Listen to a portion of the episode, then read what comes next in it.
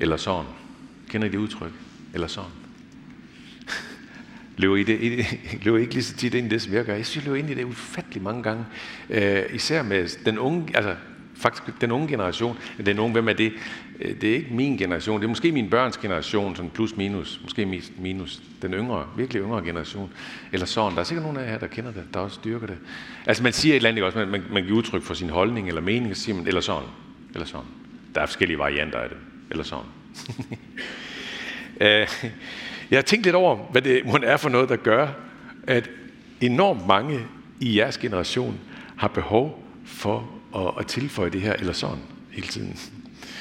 Jeg tænker på, at det er sådan en slags sikkerhedsnet under ens udsagn. Det er et signal til den, der, der lytter til en, at man, man er jo også reddet til at høre det fra en anden synsvinkel. Man vil ikke øh, fremtræde alt for skråsikker. Det, det vil man ikke. Øh, man vil ikke sådan fremtræde alt for holdningsbestemt eller for afgrænset på den der måde. Nej, man er et åbent menneske, man er imødekommende, man er altid klar til at blive klogere på noget, man er klar til at skifte synspunkt, hvis det kan være, at der er nogen, der kan sige noget klogere end en selv. Eller sådan. Ja, det er en overfortolkning. Det kan sagtens være, faktisk. Fordi vi er jo alle sammen præget af vores samtids sprogdragt.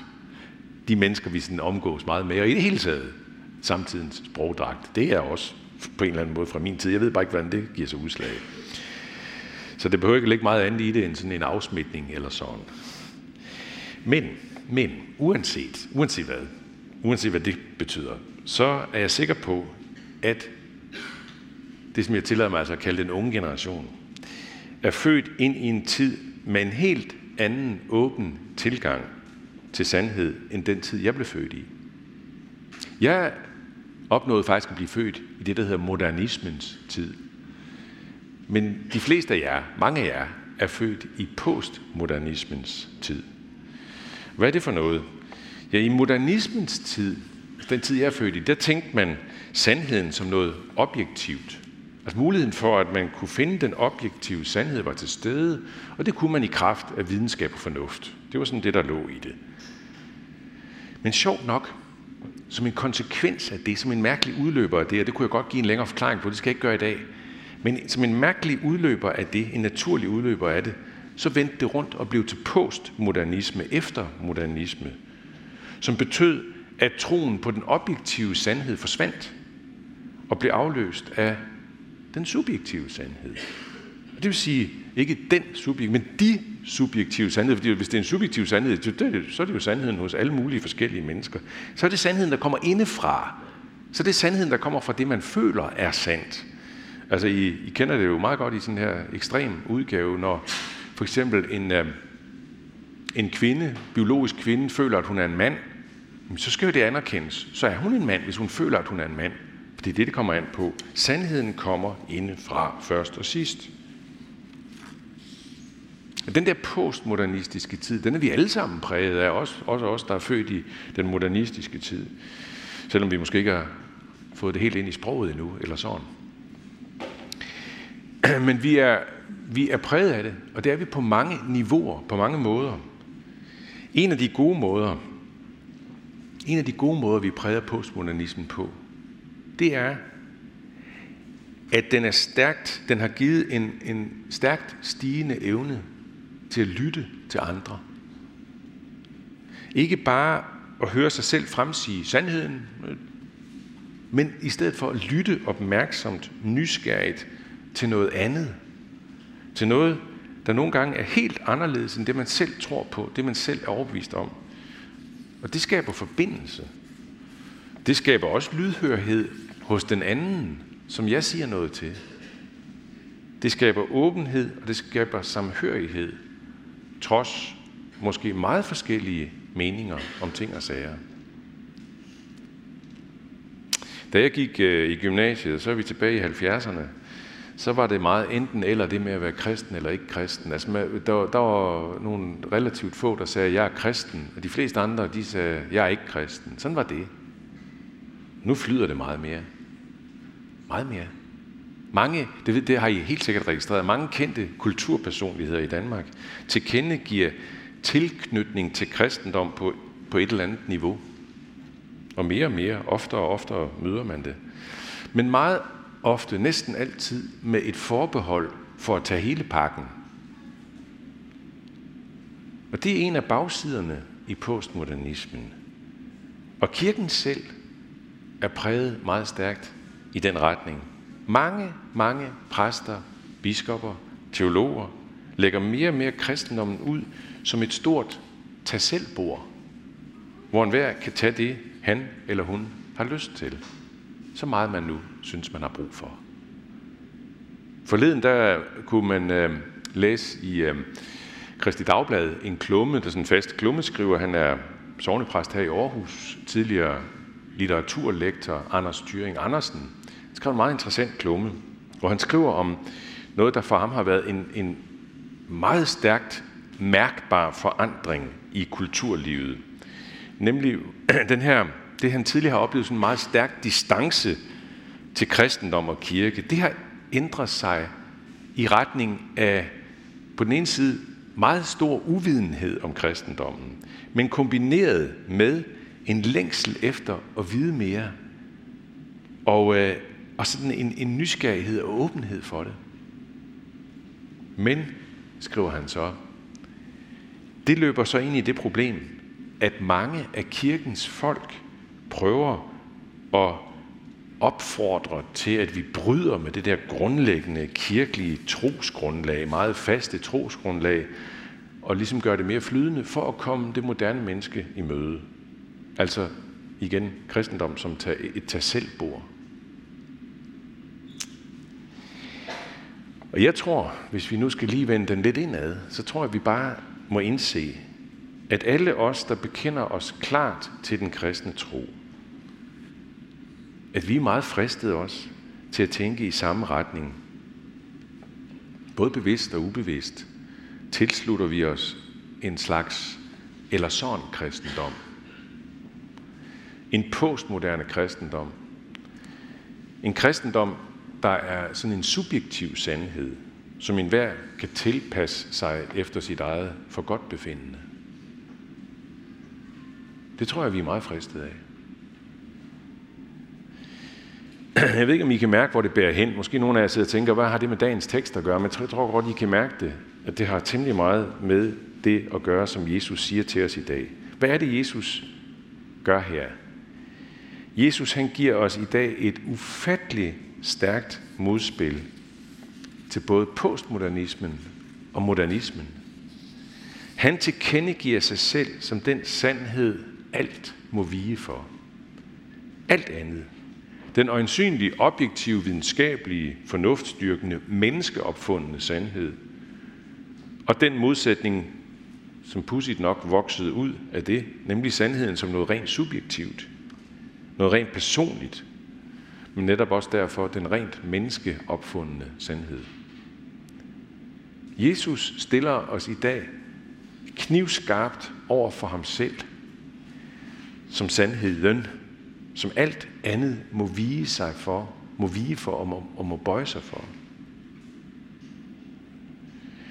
Og han gør det knivskarpt med ordet hade. Hvis nogen kommer til mig og ikke hader sin far og mor, hustru og børn, brødre og søstre, ja, sit eget liv, kan han ikke være min disciple. Jeg vil gerne sige, vi misforstår Jesus totalt, hvis vi tror, at han siger, at vi skal have far, mor, brødre, søstre og børn osv. Det er øh, uendelig langt fra den totale modsætning til, hvad Jesus ellers har lært os. Når han for eksempel radikalt siger, elsk dine fjender, så tror jeg også nok, vi skal elske vores far og mor. Sætningen den skal ses i lyset af andre udsagn, der lugter lidt af det samme udsagn fra ham. For eksempel, den, der elsker far eller mor mere end mig, er mig ikke værd. Det handler om, at Jesus skal stå foran alt andet i vores liv. Men det gør det jo ikke mindre skarpt. Og det er jo præcis det skarpe, som Jesus mærkeligt nok også giver os et frihedstilbud i. Når han siger det her efterfølgende, lad være med at blive min disciple. Lad være med at blive min disciple, hvis du ikke er villig til at tage hele pakken med dig. Tag hele bordet med dig.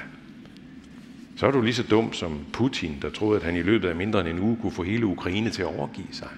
Det er det, Jesus siger her. Hvilken konge vil drage krig mod en anden konge, uden først at sætte sig ned for at overveje, om han med 10.000 mand er stærk nok til at møde ham, der kommer imod ham med 20.000 osv. Ikke? Det er mærkeligt det her, ikke? Jesus gør sig selv til den eneste suveræne sandhed, den fuldstændig uomgængelige, ikke relative, ikke postmoderne, eller for den sags skyld moderne sandhed, men derimod den tidløse, evige sandhed. Som han sagde en anden gang, jeg er vejen, sandheden og livet. Men så siger han alligevel, på den anden side, tænk dig om, inden du vælger mig, inden du træder ind i sporet af mig. Tænk dig om.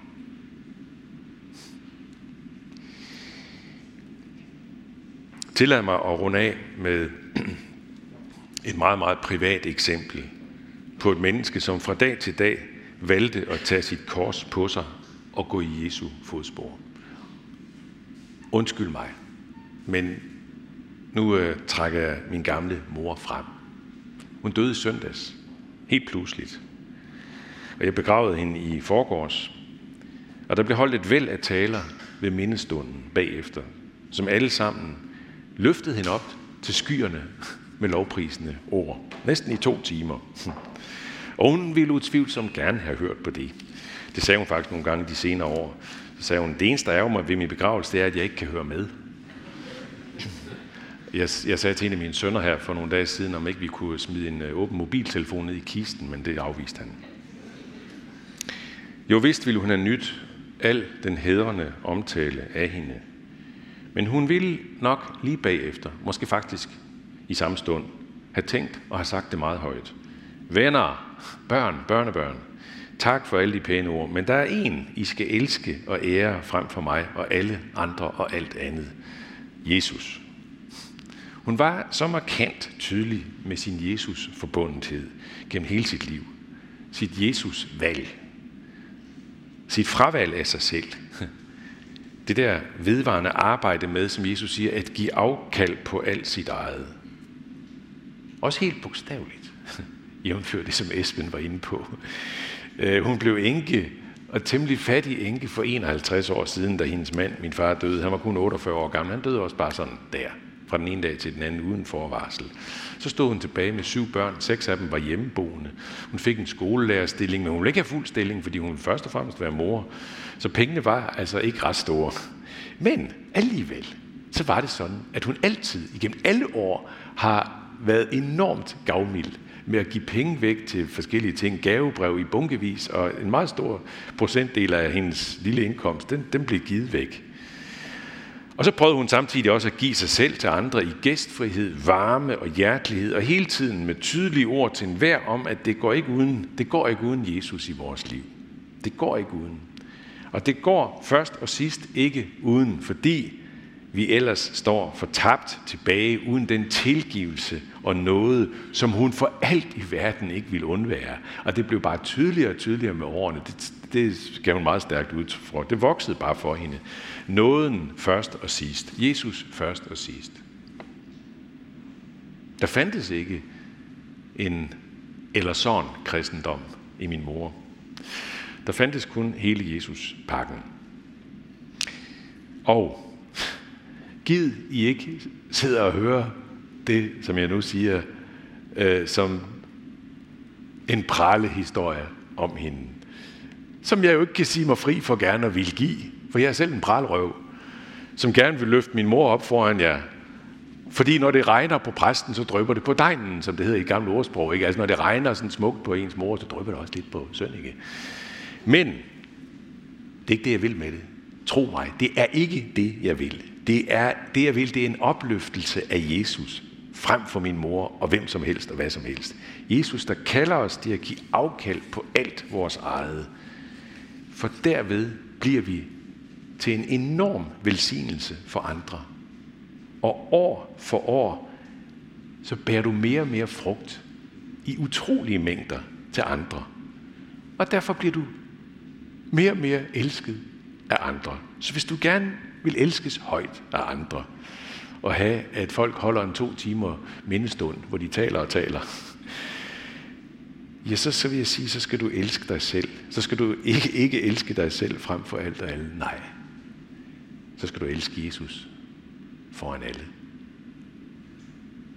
Gid han vil hjælpe os med det.